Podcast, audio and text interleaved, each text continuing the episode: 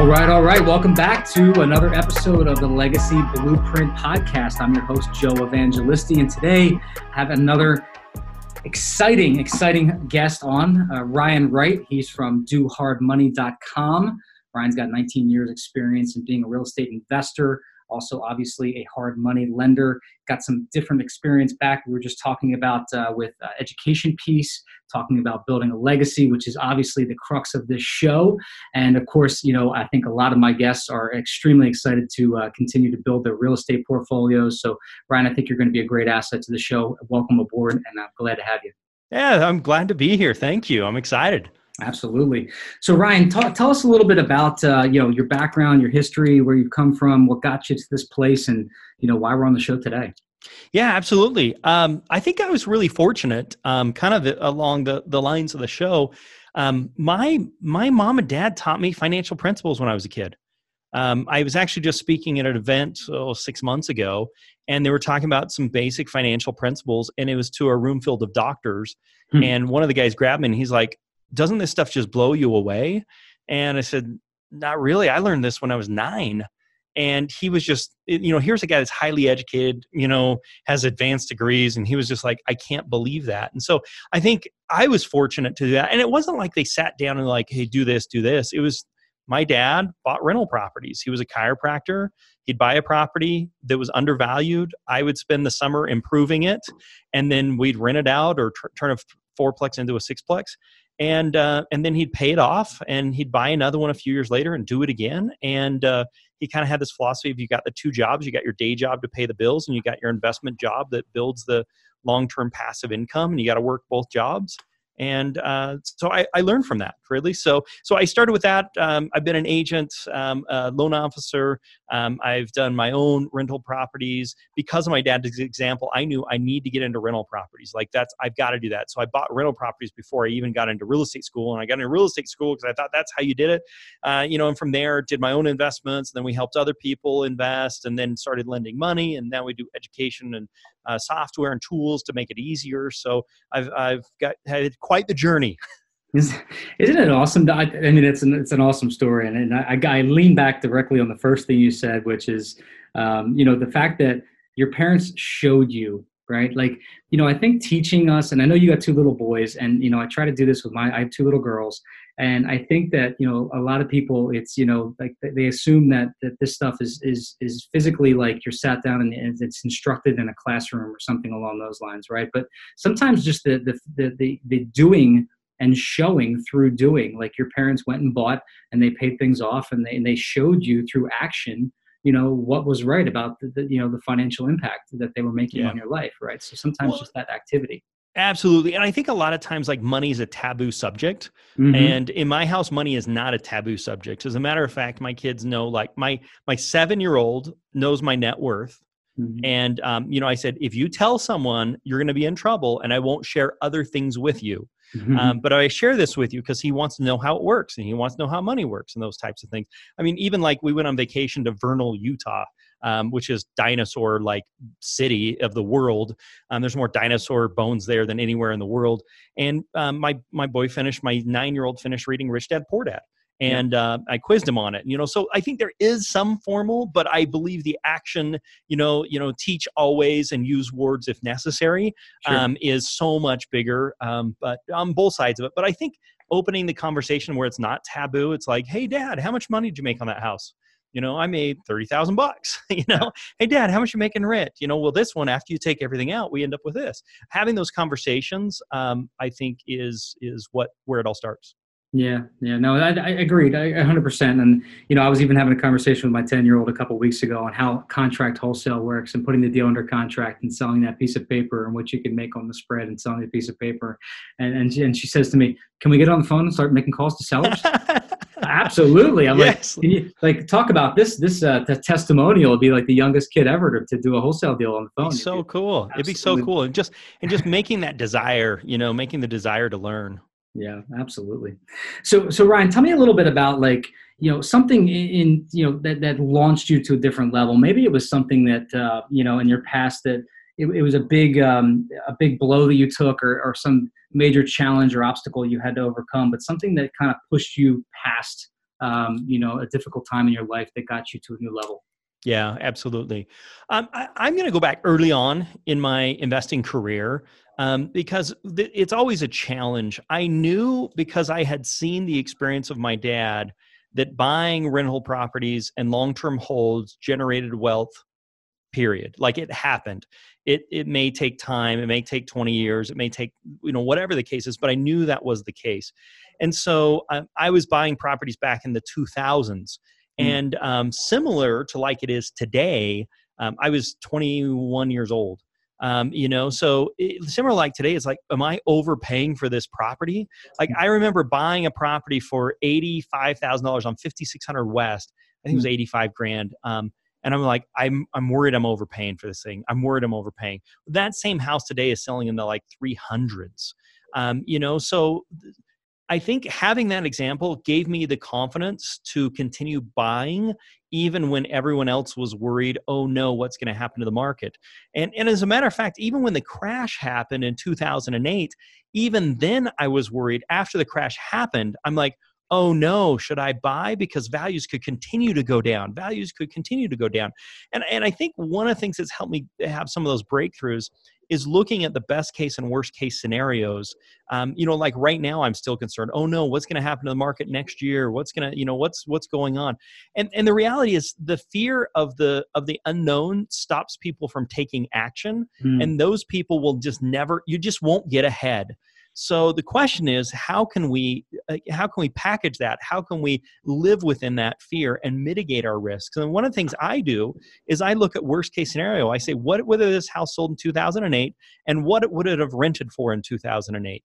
And funny enough, lots of times in two thousand eight, rental prices went up in a lot of neighborhoods because people were losing houses and that type of stuff. So if I can uh, analyze those two things, and, and maybe I'm still overpaying from two thousand eight prices because it may never get back to two thousand eight prices, at least I know, hey, I'm paying twenty grand more than what this would have sold for in two thousand eight. Um, and I, but my rent is in line where I'd still cash flow if rents went down to that. Yeah, let's let's move forward with this investment. Um, so I think the key is saying, um, figuring out what the worst case scenario is. So rather than letting fear dictate your decisions, you're actually aware. It's not the unknown. It's not the big monster that's going to come and get you.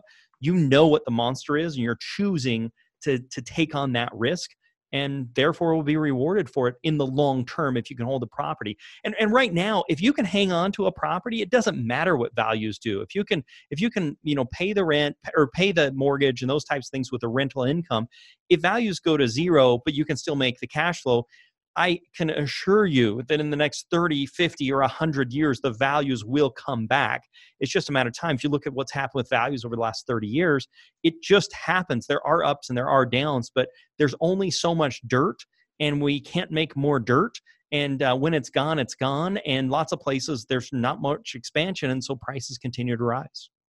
Dude, you're giving me so many nuggets. I'm over here taking notes while you're talking because I'm trying to keep up with. Listen, I mean, I think for, for, for our listeners, there's so many things that you just said that are so important, and, and I and I want to reiterate them, right? So, so number one, you got you got started in the early two thousands, right? Yeah. Right now is is so is so similar potentially to that, because you got scared buyers right now. They're saying that the the, the prices are getting up, up, up, up, up. Should I be buying right now with the, you know, current economic climate softening and the presidential election, all these all these external forces around us? Is now a time that I should be buying? Is now is now should I be competing with other people for prices? And is there something I should be getting into? And and, and you know, for example, you know, we got into the business really in oh seven, right? Right before the bubble burst, right before everything got terrible. And, you know, and I, from my own personal experience, you know, one of the things that's kept us successful um, for all these years is we've always had multiple exit strategies. Yes. Right? So for one of the things to, to, to tap off of what you were saying, um, even when we got, I, even not necessarily stuck with a property, when we probably could have sold it, we had enough margin, we just decided we wanted to rent it anyway because it is cash flowing asset. Again, multiple exit strategies, right? It worked both ways. Um, the rental market skyrocketed after the burst because you had all these people who were living in houses that they probably really couldn't afford pre, pre-burst, right? They lost their jobs. They were making, you know, one hundred thousand dollars a year. They went and found a job for seventy-five thousand dollars a year. They got put back into the workforce, but their credit was shot because they short, they had to do a short sale or, you know, for whatever reason they had foreclosed on, foreclosed on, they lost their house. Now they're back in the rental market, but hey, they could afford, you know, two thousand dollars a month, twenty-five hundred dollars a month for rent. And instead of the four thousand dollars a month they were paying for their mortgage, that's comfortable for them. So the rental market stayed really, really stout for years and years up until now. I mean, it's still, it's still huge yeah. in, in New Jersey, right? So, so the rental market always stays strong. As long as you have multiple exits, people need a place to live. So yeah, I think I, that's, that's super important. The other thing is you said, what is worst case scenario? If you protect your downside and you take calculated risks. So many people are on the fence and they're saying, well, I don't want to do this deal unless it's perfect. Folks, I've done hundreds and hundreds and hundreds of deals. I've never done a deal that was perfect. And I know you haven't either, Ryan. You never no. sat there and looked at a deal and went, this is a grand slam. There's no downside to this deal. There's nothing that could possibly go wrong, right? Yeah. Every deal, there's something that could possibly go wrong. It's frustrating, right? So you got to take action. And, and I think the last piece that I want to point out is that you, you had said, again, take action. Guys, taking action, the motion actually stunts the fear, right? When you actually are in motion, that consistency and that action taking is what keeps the fear at bay. It's the, it's the stagnation that, that lets the fear creep in. You know, more and more fear will be compounded the longer you stand still. Yeah, right? couldn't couldn't agree more. Couldn't so, agree more. I love the exits. I mean, I love to travel. And every time you get on the airplane, it's like, find the nearest exit. There's two in front of you. There's two behind you. There's two in the thing. And I literally think of that example every time I look at a deal. I was looking at a deal this morning. Yeah. I'm like, okay, exit one, fix and flip, exit two, or exit one, wholesale, exit two, fix and flip, exit three, rental. What does it look like as a rental? What does it look like as a wholesale? What does it look like, you know, in all those areas? I, I think knowing it. And one other thing that's such an advantage right now that most investors coming in aren't even thinking about is interest rates. Like mm-hmm. I got into the business when interest rates were nine percent. They're currently like three and a half. They're yeah. literally two hundred percent less than what I was paying when I first got into the business. And I'm not saying, you know, create a deal by, you know, just by getting interest rates or overpay for a property. Like you've still got to be reasonable. But if interest rates do rise and you've locked in a thirty year fixed rate on something, you have so many more options. If other people are into interest rates at nine percent or eight percent or seven percent or six percent, and you're in at three or three and a half, you have a whole array of options of seller financing and subject twos and all these different types of things that you could creative finance on an exit strategy if required, if you lock in that low interest rate. And yes, there could be a due on sale clause, but the reality is, is that's a really low risk. Um, it pe- keeps people up at night, but if you're paying the, the loans, the banks don't want it unless you really piss them off. Yeah. Um, and so anyway, th- there's that advantage as well um, that, that uh, we have right now that wasn't available when I got started. And let's not forget terms for a second, because when I started out, there was no such thing as more than a five-year lock. Like they wanted five-year term, you know, terms and re- reprice every five years. Everything offered to me now seems to be a ten-year plus reprice, you know. So now yeah. all of a sudden you're getting you're getting these longer-term locks, and if you're locking in these amazing interest rates, I mean, could they possibly be this good in, in ten years? Who knows? But you know, you, you're riding it out for long enough to pay down that debt. So good chance that ten years from now, even if the prices decline, you're still going to have excess equity to play with because you're going to be paying down that debt over ten years, right? So yeah, and, and on single families, a lot of times we're getting thirty year fixed terms. I mean, on, I mean thirty year am, but I'm talking about repricing, right? So, yeah, no, I'm. I, there's a lot of places we're getting thirty year fixed for the entire thirty years, no repricing. That's that's incredible. Yeah, yeah it's it's that, insane. That's absolutely incredible. Yeah, yeah, it's insane. thirty years fixed, no repricing, fixed thirty years, done, done, done. Um, awesome. So there's a lot of areas, and it's going to depend on where in the country you are and some of those types of things. But yeah, we can get thirty year fixed uh, right now on on houses uh, we buy on long term. That's fantastic. Yeah, we used to get five year reprices. So um, so Ryan.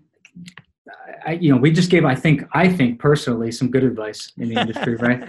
What's some bad stuff that you're hearing floating around out there right now? Some bad advice that people are giving, or some things that you've heard that you just, oh, this is great. Don't do that, right?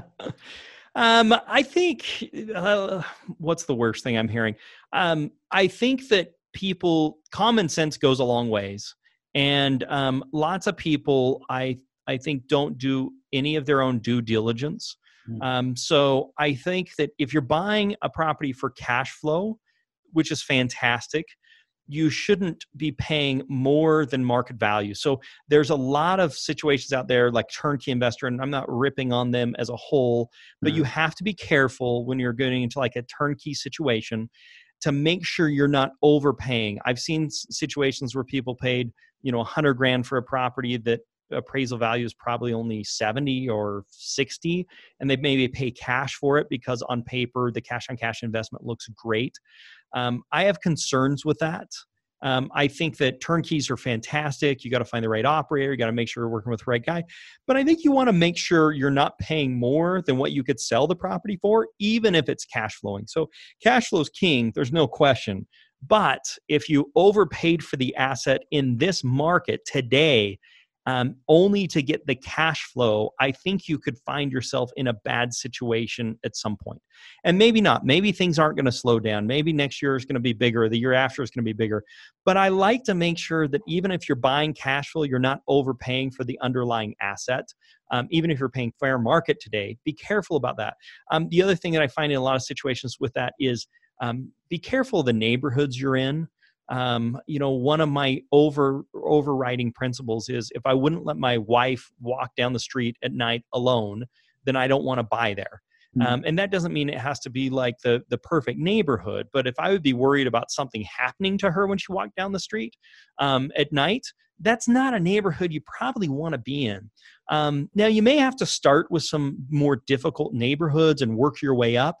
Just keep in mind when you do that, there's so much management intense. Um, you know, a lot of people will bring crappy deals in crappy neighborhoods and be like, it cash flows like crazy. Mm-hmm. And I say, well, you're not including things. You're not including eviction costs and attorney's costs, and you're not including the police bill when they show up at midnight and for the, you know, something that happened there. And you're not including, you know, all these things. And so when you're early on, you may have to put up with some of that stuff so that you can develop some capital in that building and then ten thirty-one exchange and upgrade your inventory. Um, but the true cost of managing a property like that, handing a property like that over to a property manager doesn't work um, because it's so management intense. You can't pay someone enough to handle a property like that. If you do, they do a crappy job. They just can't make any money at it. You know, everybody's got to make money or, or they're not going to get any attention. So I'd say those are a few things that uh, are top of mind right now. Yeah, so true. So true. Um, I used to have this uh, saying that uh, I would only buy houses that I would live in personally. And of mm. course, that, that's changed slightly over the last uh, you know, sure. decade or so. Yeah, absolutely. But I, but I love that, you know, you wouldn't let your wife walk down the street at night yeah. in, in, that, in that area. Because I, I still think uh, easily to this day, my entire portfolio is in that type of category where you got to at least feel safe when you're in the area. Yeah. Um, I mean, I have, I have uh, agents of mine that'll go to, they'll, they'll call and be like, you know, to go to that house, I got a pack of nine millimeter with me. And I'm like, ah, don't go, you know? Yeah. I, yeah no, no, thanks. And, and to your point of like, would I live in it? Um, I think that's a great litmus test as well. Even now it's like, would you want to, or would you be willing to? Like if I needed to, I would live in any house that I own right now. Like I would live there. No problem. Would I, would I rather live in my house? Yeah, no, no question. But if I needed to, I could live in any of those houses and be fine. Um, I wouldn't, it wouldn't be my dream house, uh, but I would be fine in any of those houses. And I think the catch is too, like right? the ones that I would, I would gladly move in and live in, those are the ones that are really appreciating, right? Those are like really an A-class neighborhoods where not yeah. only are you getting cash flow, you're getting appreciation. You're looking back and you're like, man, between the debt, the debt pay down and the appreciation, this house is like, whoosh, like soaring yeah. in value. And literally five, six years later, we're able to sell them and make a big gap. You know, whereas the ones where the guys are like, oh man, the cash flow is amazing. You're looking back six years later, the thing's worth what you paid for it. Right? Yeah. So you get what you get. And I look for the hybrid. I'm not in the A's, but I'm not in the D's and the C's. I'm like the B minuses, or yeah. I'm sorry, the B pluses, the A minuses. I try and get the fringe because I want the cash return, but I want the appreciation. I want to be in a decent neighborhood. So that's kind of like my little litmus test. But, you know, while we're kind of hammering the subject, I, I think it, with the legacy, it makes a lot of sense to talk about. Fix and flips are great. Wholesales are fantastic, but that's active investing. Mm-hmm. When we start talking about real estate, uh, you know, rentals or lending, we're talking about passive investing. And, uh, you know, a lot of people think, hey, I'm just going to start flipping some homes and make money. And they replace their current job with another job. But this new job, they hate their boss even worse because the boss is themselves. Yes. And, um, and then that becomes a problem, and that doesn't help them get, a, get ahead. It's the whole richest man in Babylon you know, you got to start by keeping some of what you make as your own. And if you can't keep some of what you make now in whatever you're currently doing, you have a problem, and more money ain't going to fix that problem because you're not setting aside some of what you make to be your own. So you've got to get in the habits of doing that. And then you can get into wholesales and fix and flips. And then all of that money can go towards your, your long-term investing and buying cash flow. And then you can get into the rental properties and start establishing that legacy. Um, and whether we talk about legacy passing on to kids or talk about legacy of just paying me for the rest of my life, um, those things are really important. And it, I see a lot of people get mixed up with those two, not thinking like, oh, they replace one job for another job. Uh, you know, if you have a job, you know, a nine to five and you work for a psycho, wait until you're self-employed. Right? Yeah.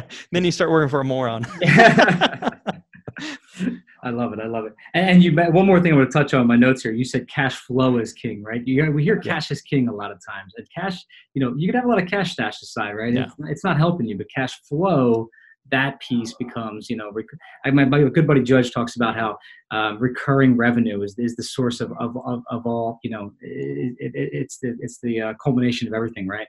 And that recurring rev comes in systematically, and cash flow really is a piece of, uh, is, is, is a type of recurring revenue, right? So, you know, I think the listeners, knowing the difference between those two things is paramount to being successful as well. Yeah, it's one of our family rules. When you talk about legacy, one of the things we've done is we've put family rules together.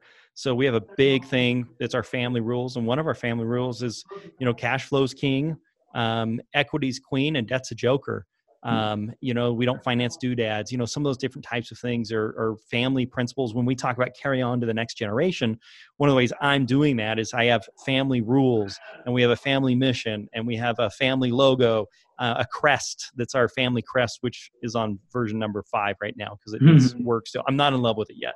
I'm not to the point where I want to like print it on all my stuff and wear it around. I'm, we're getting there, but that, those ways I can establish the fundamental principles that lead to success in everyday conversations, and and passing that on to my boys. Um, because what's more more important, and, and this may be a tangent, but what's more important than money or passing on those things is the principles that got it. That's so much more valuable, because the, the money without the principle, you lose it all. Uh, the principle without the money, you can get it all back. Um, and so those things are really, really important to me. I love that. I love that. So I like to ask this question, but let's just put, let's just put one of your boys in this. Uh, it's like your oldest one is nine. Yep. Taggart's nine. All right. So let's take Taggart, for example. Taggart's getting ready to uh, graduate high school. He's a driven young man. He's getting ready to go out and, and face the world. Yeah. What kind of advice are you going to give Taggart in, uh, you know, say nine years? Well, so um, I'm giving him the advice now. So I want him to buy a house when he turns eighteen. Um, so both of my boys have a goal to buy a house when they turn eighteen. Um, so they're saving money. So right now, uh, one of the things they're doing is they're going around and uh, knocking on doors and selling letter boards, those felt letter boards that you can cut out the letters and have the different colors and have the emojis. Um, so you can buy them on Amazon for twenty, thirty bucks. They sell them for twenty bucks. I bought them from China, got them in for five bucks, bought cases, and they're knocking on them. Um, so they're doing that. But, you know, what I'm going to say when he's eighteen or nineteen or something like that, and it's like, hey, you know, let's go out and make the world world a better place. Um, the one thing I'm going to say is, you know, do what you love. Um, so I don't really care what my boys do for a living. Do what you love, right? Um, do what you love, but be intentional about what you spend. So I don't think that spending money, you know, if you're into cars, great, buy a killer car. If you're into houses, buy a house, whatever. But don't be into everything. Like, decide what you want to be into and do that. Um, and everything else, cut like crazy so you can create what we call a personal margin. And then from there, invest. Be an investor always. Um, and I obviously real estate's the key to do that. So, you know, buy a house, put the, you know, save some money, put that money towards it, buy a house, um, you know, put that money towards it, buy another one, start, start developing your cash flow, you know, do it a little at a time. The reality is, I think ten houses, if anybody had ten houses and they bought them when they were nineteen years old and they kept them until they were fifty, and they're all freaking paid off, and it's going to generate one hundred twenty thousand or I don't know, two hundred fifty thousand, depending upon your area of revenue, you're in pretty good shape. Uh, so, you know, buy a house a year for the next eighteen years, or buy a house a year for the next ten years. Um, those are the types of things that, that I'd be saying to him. But, but beyond that, it's, you know, do what you love. You know, if you love, you know, I don't know, whatever it is, you know, he's, he's an engineering mind. So it's like, I'm going to be an engineer. It's like, heck yeah, be an engineer. Um, that's fine with me. Do whatever you want, do what you love. Um, set aside some of that money and never forget being an investor is is something you've got to do to build the cash flow. Awesome, man. I love that. That might be one of the best responses I've had, I've had so far on the show. All right. So you're I've thought about it a lot. Obviously. I mean, obviously. So, I mean, my next two questions, I think you're going to knock out of the charts, right? So, so what is one of the most valuable investments you've made? And this can be personal, financial, right? Because obviously, I don't think this is going to go the way I, I think it's going to go, right? Obviously, I think you're going to take a different spin on this. Yeah. I mean, the reality is the best investment I ever made was on my mind. Yeah. Um, I got to say it. I mean, so we can talk numbers and we can talk dollars, and I can tell you about how I lost a hundred grand on a property because it was stupid. And I can tell you how I made seventy-five thousand dollars on a house. And I can tell you all these types of things. But the reality is, if I don't have, I think people walk by great deals every day and don't even know they're a great deal because they don't have the mental acuity knowledge yet to know that it's a good deal. And that's not a put down on somebody because anybody can learn it, but they haven't spent the time, they haven't spent the money, they haven't gotten with experts to understand how to do it.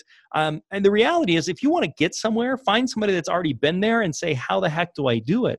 And you'll be surprised because most people that have already made it actually want to help other people. It's like, I want to help other people. I want to make it happen. In doing that though, I want to get something out of it as well. Um, but I want them to get something out of it. So if you could sit down with somebody that's that's been where you've been, done what you've done, and says, give me the blueprint to do what you have done, that is extremely valuable. And um, and that's going to come with a cost.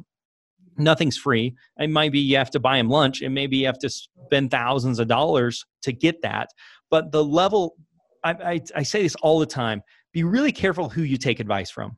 Not all advice is not equal. You've got to you've got to filter where it comes from, because there are going to be a million people that are going to say, you're never going to do it. It's not going to happen. You know, your mother-in-law is like, oh man, you're never going to make it. You know, whatever the case is, everybody's going to put you down. Everybody's going to claw you down.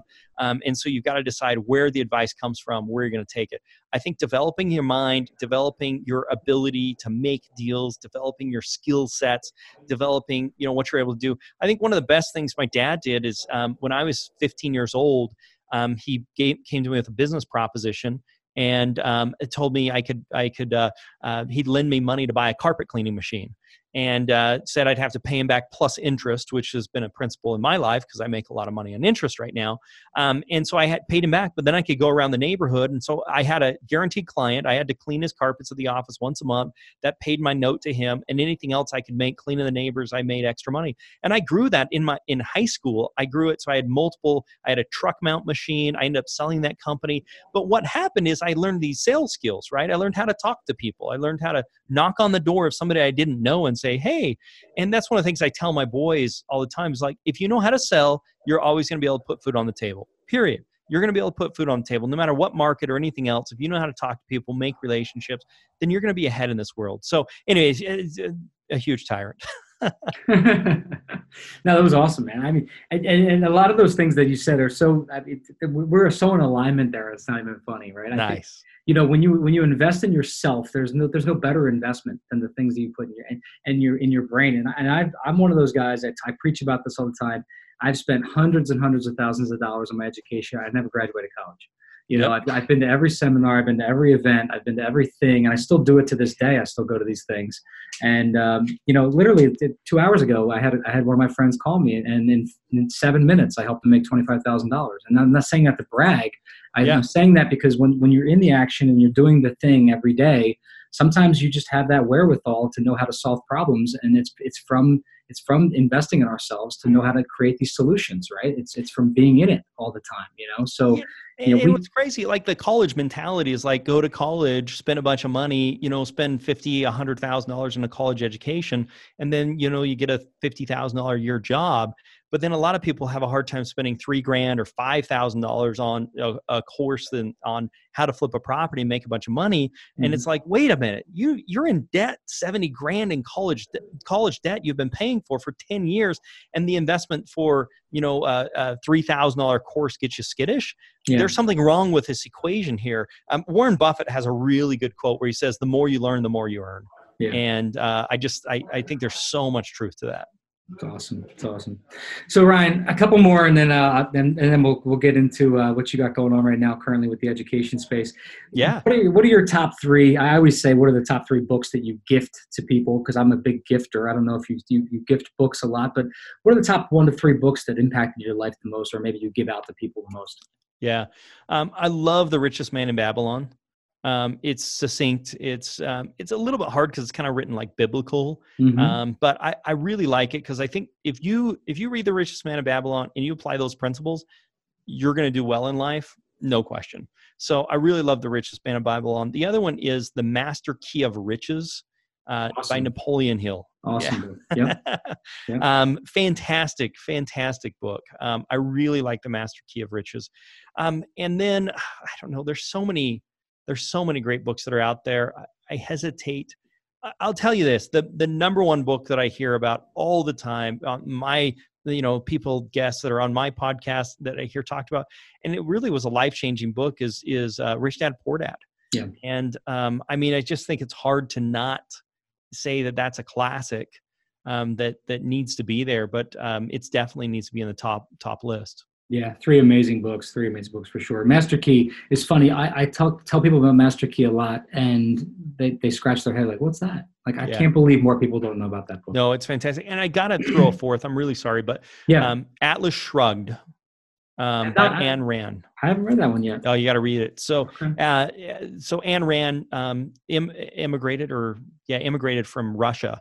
And um, she was uh, just saw socialism and communism, and she saw capitalism. And her whole book is a novel um, about capitalism and what happens with interference on capitalism and how it destroys a society. My f- oldest son is named Taggart out of that book, um, but mm-hmm. it's like five hundred pages. It's been sold like as many copies of the Bible. It's it's it's an amazing book. It's a long book. It takes a bit to get through, but the principles in there are outstanding. Awesome. Yeah, no, I've heard of it. I just never read it. So it's a long one. It's a long one. To get a copy. Awesome. Yeah, do Audible. You can get through the audio a little easier. That's not a that's not a promotion for that. Fantastic. So tell us a little bit about uh, Do Hard Money. How how does it work? What's the process? You know, what's your what's your target audience with that? And yeah. uh, you know, how can they get connected with you on there? Yeah, I think we are looking for doers. I mean, I just can't say it anymore. We're looking for people to take the action. So for us, we've created a system. If you've got the motivation, and you've got the willpower, you've got the strong enough why, and you've got a little bit of capital to get going. I mean, five thousand bucks, give or take, could, could make something happen. We've got a system established to plug people into. We've got four different softwares, the Next Deal Blueprint, Investor's Edge software. We've got all these different tools to help plug people into. You've just got to take the action. And so we're looking for doers.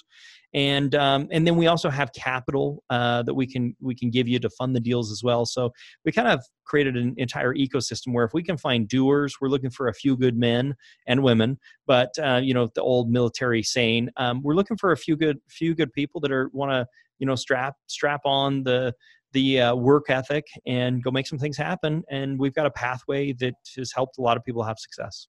Awesome. So within that ecosystem, education, training, uh, potential financing for the deal. Yeah. Yeah. Most of what we have is we're, we're really software heavy. Um, we've got a lot of, um, we've got a lot of tutorials and videos and that type of stuff as well. Most of it's uh, self-help. We do have, you know, you can chat or give us a call and that type of stuff, but we're not like one-on-one coaching, sitting down with somebody. Um, we don't offer any right now. We don't have any mastermind program where we get together. Those types of things. Those things are valuable. Mm-hmm. Um, if if you can't afford some of those types of things, we're probably a more economic solution to that. Um, but it's going to take more discipline on your part to put some of those principles to action because you don't have the the accountability um, like you would have with a coach or some of those things. Uh, so anyway, we offer um, those those uh, services so people can take advantage of you know learn as you go. You've got to put in the time. And then we also have funding resources where you can fund deals. Uh, kind of our big fa- uh, claim to fame is getting started with little to no money down. Um, we'll finance purchase, we'll finance the rehab, we'll even finance the closing costs as long as that's all under seventy percent. And if it's not, we work on business partners, creative structuring deals, lines of credit to try and come up with that. And if we can't do that, then you're going to have to find a way to come up with some additional money um, if it's over, like, say, seventy percent of the A R V. Otherwise, our, our big thing is to try and get you as much money as possible so you can get investing and leverage um, and get some of that cash so you can start building your own cash flow. Awesome. Awesome. Um, anything I missed? I mean, we covered a lot of topics, I feel like. Anything that you uh, wanted to cover that I, I didn't ask you? Oh, I mean, there's so much to talk about. We could talk real yeah. estate all day. I mean, we haven't even talked about like deals um, or anything like that. And, and that, that's probably good because the, the deals are a, the deals are a byproduct of mm-hmm. getting your mind in the right place, getting your education in the right place, and then the deals just come. Uh, it's amazing because I find so many people are like, oh, I'm having a hard time finding deals. I'm having a hard time finding deals. What are you doing to find deals? Well, I talked to an agent and he just hasn't found me anything. It's like, that's not called finding deals. Like, get off your butt, go knock on some doors, just knock on doors for the next two weeks and tell me if you can find a deal. I bet you'll find a deal. Um, so it, it's, you know, luck is when preparation meets opportunity. Yeah, absolutely. Absolutely. Cool, Ryan. Well, you know, it, it was a lot of fun having you on here. I think we got through a lot of information. I think you brought a ton of value to the uh, to the crew today. And, um, you know, if you guys are listening, uh, make sure you go check out Ryan at do hard money dot com. Um, any other contact info they should find you at, Ryan? Yeah, um, we've, I've got one of my books, How to Get More Money You Can Never Handle, a Real Estate Investor's Guide to Funding Deals. If, if you want a copy, we sell it on Amazon, Barnes and Noble, all that stuff. For your listeners, we'll give them a free copy, a digital download if they want it. Awesome. Um, just go over to do hard money dot com backslash legacy dash blueprint. So Fantastic. legacy dash blueprint, do hard money dot com backslash legacy dash blueprint. And you can download a free copy of that if, if anybody's interested. And then, you know, love to have you come check out uh, Income Hacker as well. Fantastic. Fantastic. And as always, guys, if you if you love what you're listening to, if you love the value we bring, please go into iTunes, leave us a five-star review and a comment. Every week we pick a winner. Ryan, would you do a uh, a ten-minute coaching call with somebody if we pick a winner each week? Oh, you bet. I would actually do a forty-five minute coaching call with someone. forty-five minute coaching so, call. There you go. Yeah. So. so I do a thing called Coach's Corner, and we sit down for forty-five minutes. We start with um, where you're at, what your experience is, what your why is, what your goal is, and then where you're stuck. And I don't like people leaving that call without having like, I have a path to, to go that gets me to the next step. And and that's a good point. Like lots of people are thinking too far ahead. Like you need to have big goals, but you also need to say, what's the next step? Because as you take that step, new steps open. So don't overthink it. one hundred percent. There you guys go. So forty-five minute coaching call. Make sure you guys leave the five-star review, leave a comment. We'll pick a winner as soon as this podcast gets released the first week. We'll make sure we reach out to you guys directly. You got forty-five minute coaching call with Ryan, so make sure you leave a five-star review. Ryan Wright, thank you very much for joining us. Appreciate you, man. My pleasure. Awesome.